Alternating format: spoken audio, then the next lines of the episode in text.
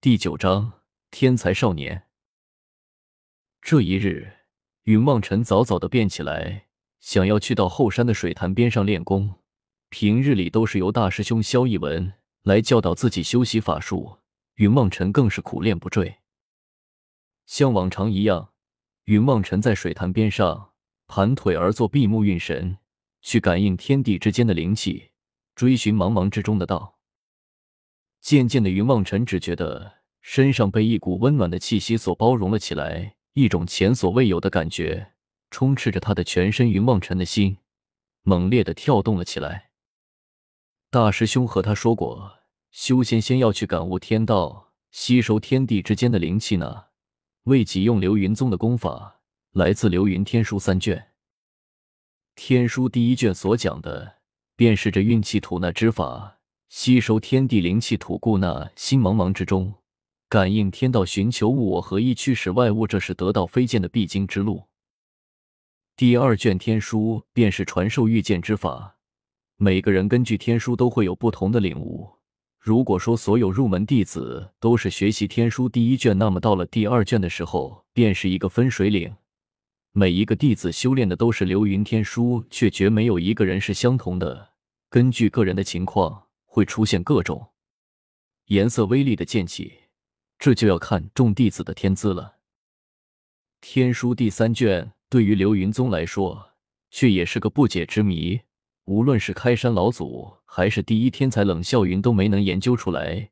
第三卷本就是一本无字天书，没有人能参悟出来其中的玄妙。老祖曾经留言：若是有人能参破天书第三卷，便可窥破生死，白日飞升，登入仙界。可惜千年来，却从没有人能够窥破第三卷的秘密。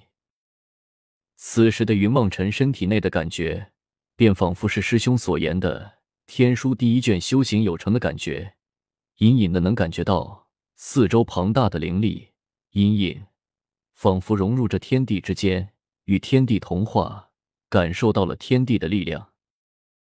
猛然张开双眼，云梦尘伸出手来。向着面前的水潭指去，心念一动之间，水潭之上多出了一个缓缓流动的漩涡。随着云望尘的手指度越来越快，那漩涡也飞得旋转了起来。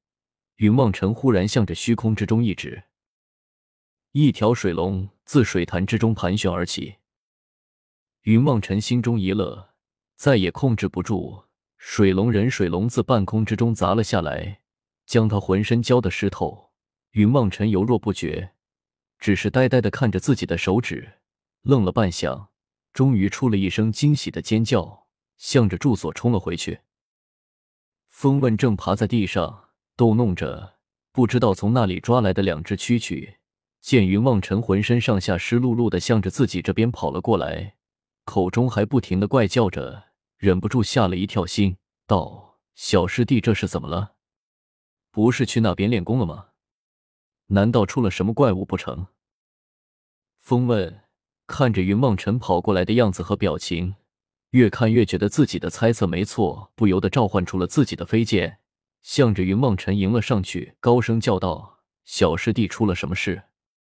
是不是有怪物？别怕，你往里面跑，师兄去看看。师兄，我能感受到天地灵气，我能驱使外物了。”云望尘兴奋地向着半空之中御剑而来的风问叫了起来：“知道了，你快往回跑！这山中没什么了不起的，野兽师兄去收了他，晚上给你加餐。”风问随口回答道，御剑继续直冲而去。云望尘忽然听得背后传来一声巨响，连忙回头看去，却见风问从飞剑之上落了下来，趴在地上，一边揉着摔得生疼的屁股。一边张大了嘴巴望着云望尘，结巴的问道：“你说什么？你，你能驱使外物了？”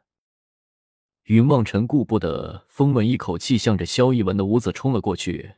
风问趴在地上，口中喃喃道：“三年驱使外物，只比上代掌门冷笑云多了半年，甚至过了大师兄萧逸文。开什么玩笑？”风问揉揉头，瞬间反应了过来，爬起来。向着云望尘追了过去，跟在后面大声的叫道：“臭小子，你等等，我听见没？给我表演一下，我才不相信你三年便能驱使外物，我都足足用了七年一般弟子，那个不用个十年八年的。